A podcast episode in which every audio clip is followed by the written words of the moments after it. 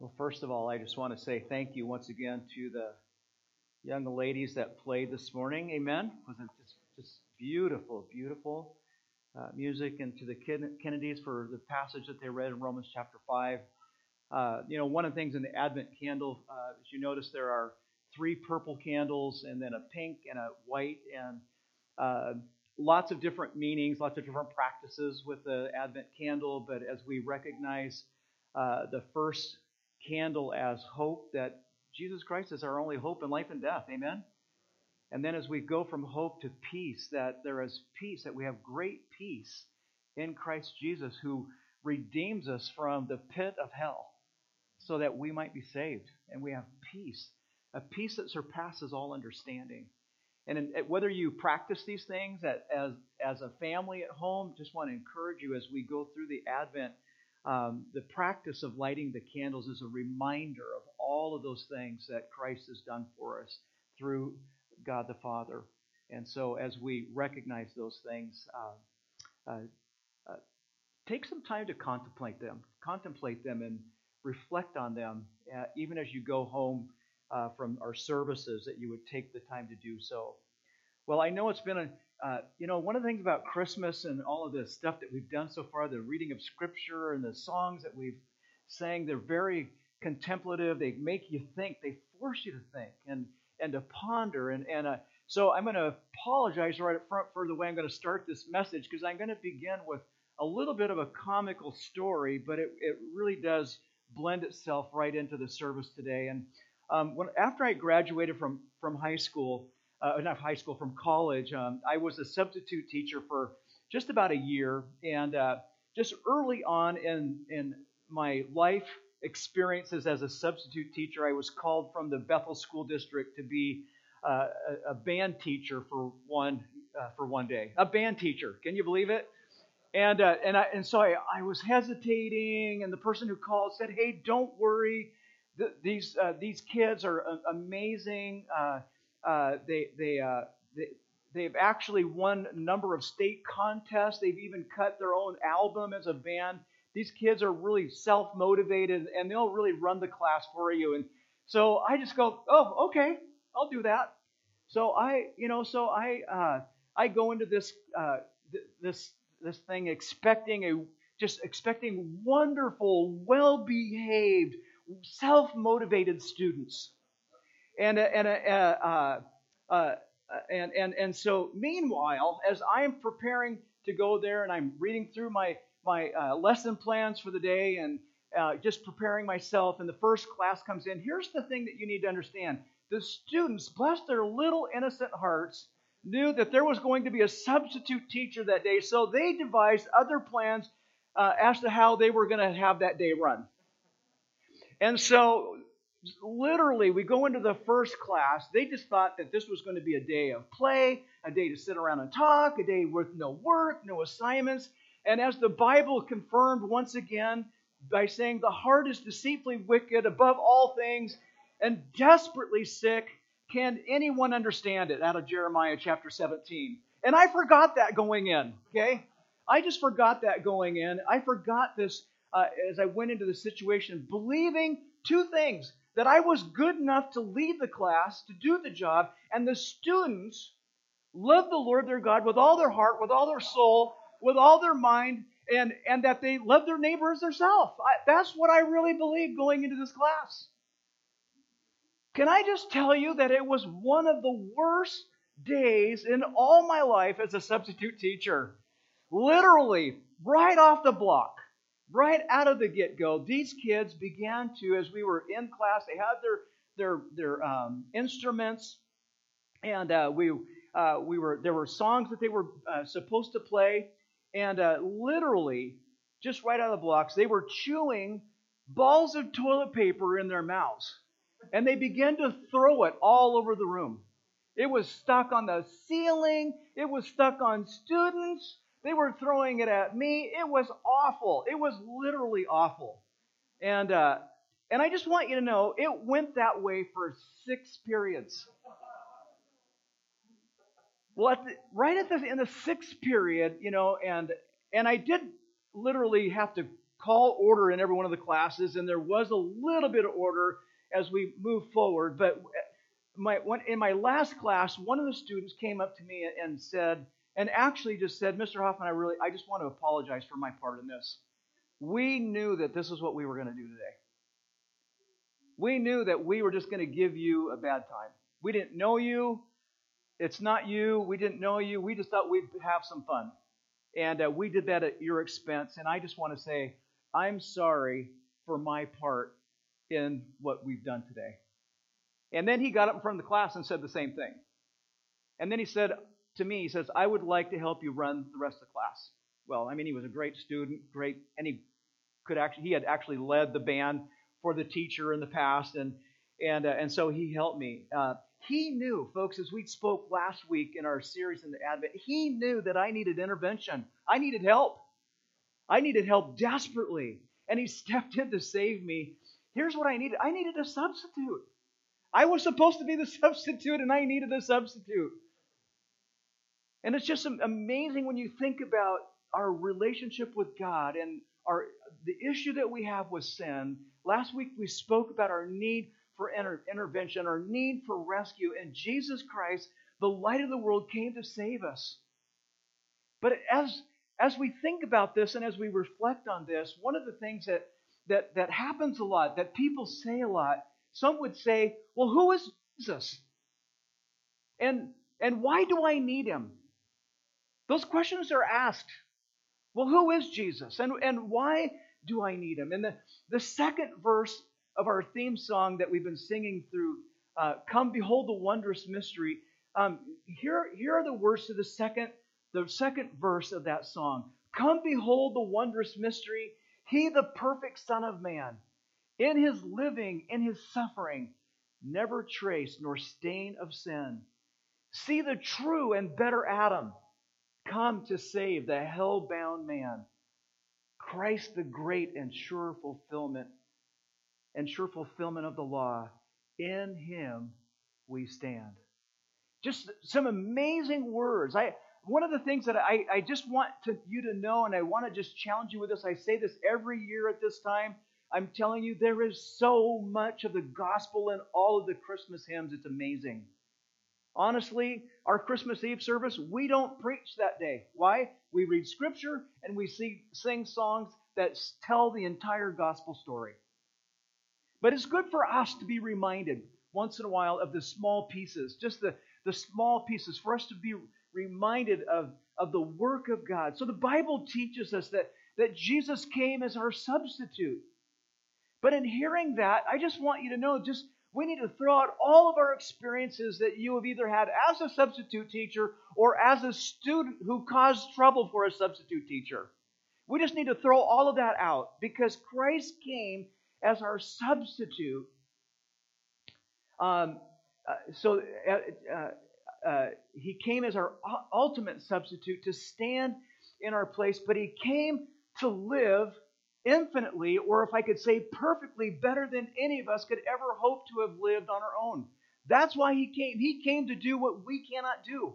He came to live the life that we cannot live. And so as we read Romans chapter 5 verses 12 through 21, we find we find Jesus Christ as the second Adam. And that is so important for us to see. The Bible tells us um, and, I'll reflect to this, this, this chapter just a little bit here. But the Bible tells us that the first Adam was created by God and was placed in a perfect world to be in a perfect relationship with God. When we just use the word perfect, most of us can't understand that. Most, most of us can't relate to that. Perfect. How's your relationship with your wife? Perfect. How's your relationship with your husband? Perfect. How's your relationship with your kids? Perfect. If someone said that to you, you would go hogwash. It's not perfect. It's, you'd be better off saying broken. Okay? Yes, we're in the process of being made like Christ, but our relationships are anything but perfect. And that is the relationship that Adam and Eve had in the garden. It was perfect and their relationship with God was perfect. Can I just ask you, do you ever just ponder that? What would it be like to have a perfect relationship with God? Do you, do you, do you think about that? In one sense, we have it in Christ. Amen? But on the other sense, we don't have it because there's still sin in us. And so there's this tension between the, the, the here and the what is yet to come. are, in other words, our justification, we have been made right with God through Christ, and our glorification, where we will be like Christ, we live in the tension between the middle, in the middle here. And so we that is the the substitution that Christ gives us is so so very important for us to understand. So Adam was created by God, placed in a perfect world to, to be in a perfect relationship with Adam, with Eve, with, with, the, with the creation itself, and with God Himself. Here's think about this. Adam literally had it all. He had everything that he could have ever needed, no earthly needs, and there was no separation between him and God. But as we know in Genesis chapter 3, but in one act of outrageous rebellion, Adam took his life into his own hands, stepped outside of God's boundaries, and did exactly what God told him not to do. You see, he had it all, but he miserably failed and he lost it all. And when he did, here's what happened sin, sickness, darkness, suffering, and death entered the world. And we just need to understand that, folks. We live in a broken world where it is stained by sin, sickness, darkness, suffering, and death itself. So the perfection of man and the perfection of the created world were shattered. Adam lived, Adam and Eve now lived under God's judgment, and the world groaned, as it were, under the weight of sin, as it says in Romans chapter 8. It's a desperate place. It's like me as a substitute band teacher. It was a desperate place to be. It's a desperate place. It is a place of great need, of great, of, of great want, of great emptiness, of great darkness. Folks, the world, you, I, we needed intervention. And whether uh, whether the world knows it, whether we know it, whether we did know it, we need intervention. We need rescued from sin.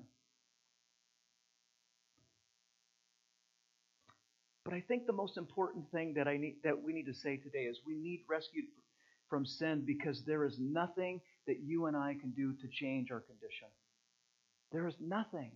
And folks, that that is something that we need to be reminded of all, all the time that there was nothing, absolutely nothing that we could do to change our condition.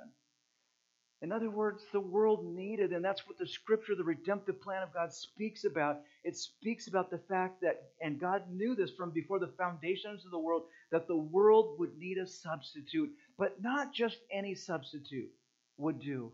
The substitute needed to be a, to be special in every way so that he would not fail the test as the first Adam had. He would have to be perfect in righteousness and mighty in power, or he too would fail. And so we need to understand that as God created Adam and Eve and he put them in the garden, he really gave them everything that they would ever need. Why? So that if they believed in God and trusted God and followed God and obeyed God, that they would be perfect in God. But when they believed the lie that they didn't need God and they stepped outside of God's loving parameter, loving fence, loving uh, moral code, if you will, then God knew that we, mankind, needed a substitute. Again, in Romans chapter uh, chapter five, uh, uh starting in verse six, for while we were still weak at the right time, Christ died for the ungodly. For one will scarcely die for a righteous person, though perhaps for a good person one would dare even to die. But God showed his love for us that while we were still sinners, Christ died for us.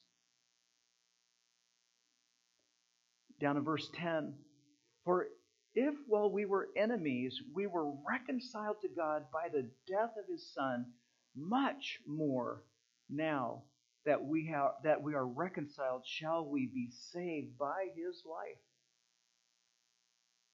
Verse 17 of Romans chapter 5. For if, because of one man's trespass, death reigned through that one man, much more will those who receive the abundance of grace and the free gift of righteousness reign in life through the one man, Jesus Christ. It's not often that we that we use Romans chapter 5 as a as a as an advent message. But one of the things that we need to uh, that we need to understand, one of the things that we need to be reminded of is this is exactly why God came. And as it says in Romans chapter 5, at just the right time, Christ came. And that is what we are celebrating. That Christ Himself, God Himself in human form, put Himself into human form so that He might be, that He might grow, that He might live, that He might honor God, that He might obey God, that He might trust God, that He would follow God, that He was willing to do the will of God, even to the point of death.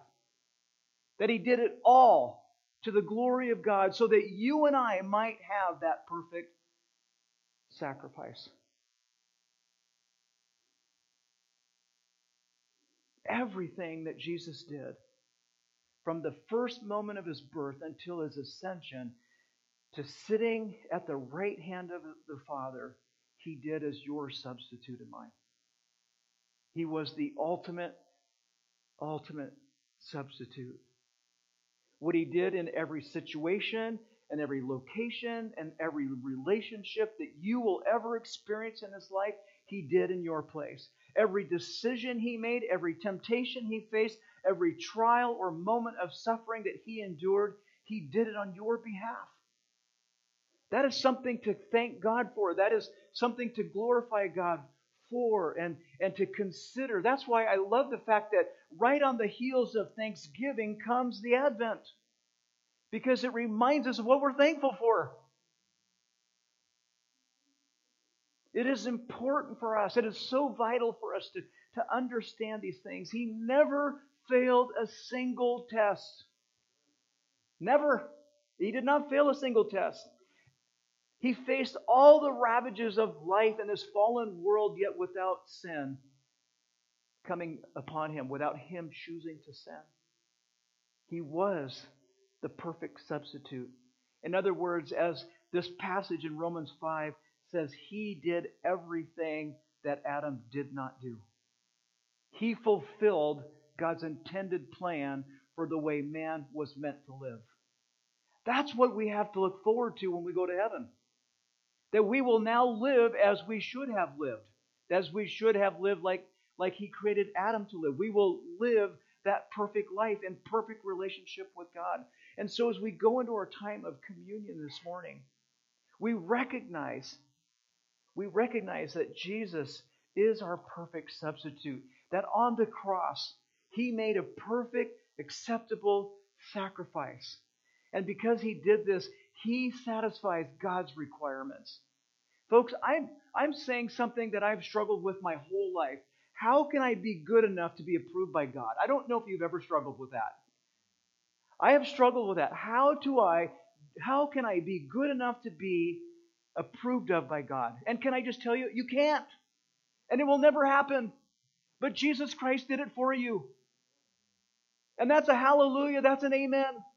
That is just an incredible thing to wrap your mind around. And because he did this, he satisfied God's requirement, God's standard, God's moral code. Christ has done it all. We had it all. We lost it all. Christ did it all so that we could have it all back again.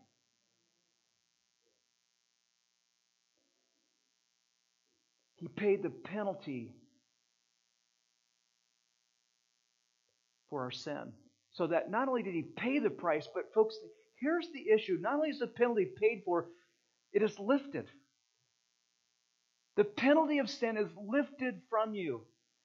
Folks, I cannot tell you. The story is funny about this, the, my substitute experience at, in the Bethel School District. But here's the thing that young man that came up and filled in the gap for me on that last period was my redeeming grace at that moment in time. He filled in the gap that I could not fill in.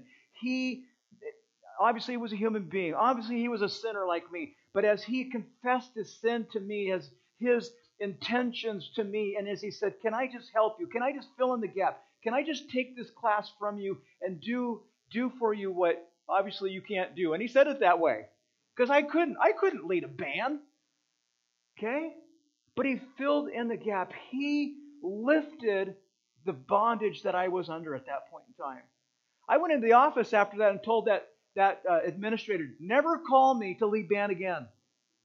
That's just out of my wheelhouse. But Christ fills that wheelhouse for you and I. Christ is our substitute. He is the one that steps in the gap. Jesus, the second Adam, the better Adam, is our first and only hope in life and death. And because of his substitution, you and I are, um, are, are redeemed. God sent one in our place who would do infinitely, that is perfectly, better than you and I could ever do. And our salvation depends on it. Folks, can I just say our life depends on it? Your life and my life. It depends on this. The Christmas story is the most glorious stand in story ever. The most amazing substitute story ever. Christ is your perfect substitute. Amen? And so as we come together at communion, as we identify with the body of Christ, the death of Christ, and the sacrifice of Christ, folks, you and I together are acknowledging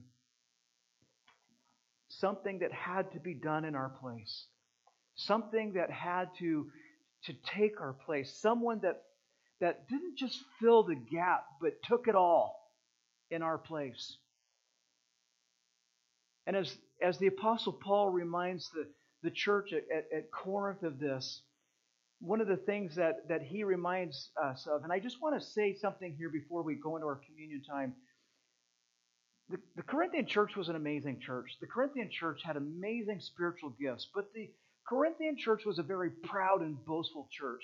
They were proud in their own abilities. They were proud in, in what they thought they could do. They were proud in, in their pastors that, that were over them. They were they they did so many things, and and one of the things that you need to understand about the Corinthian church, the whole letter of Corinthians is a corrective letter. It's a corrective letter.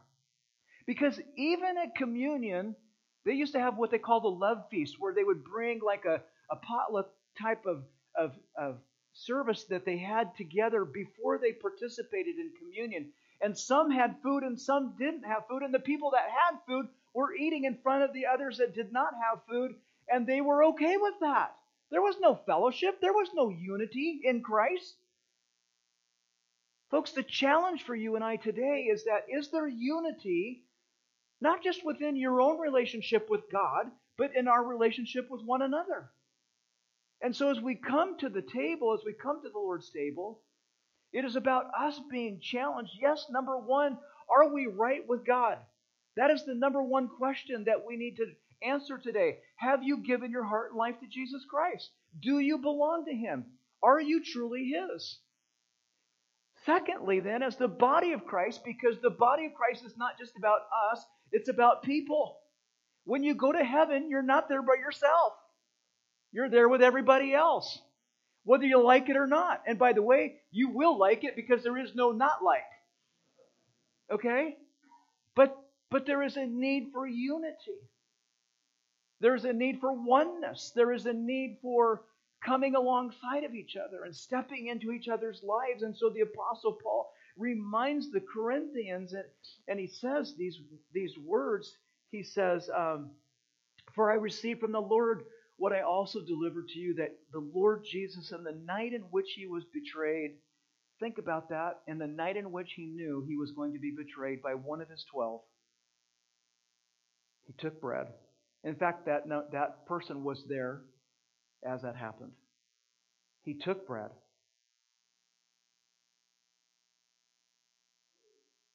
And when he had given thanks, he broke it. And he said, This is my body, which is for you. Do this in remembrance of me. What is he, what is he telling us? I am your substitute. I took your place. This is my body, which was nailed to a cross for you. I am paying the price that you deserve to pay. Then he goes on, and Paul says, In the same way, he took the cup after supper, saying, This cup is the new covenant in my blood. Do this as often as you drink it.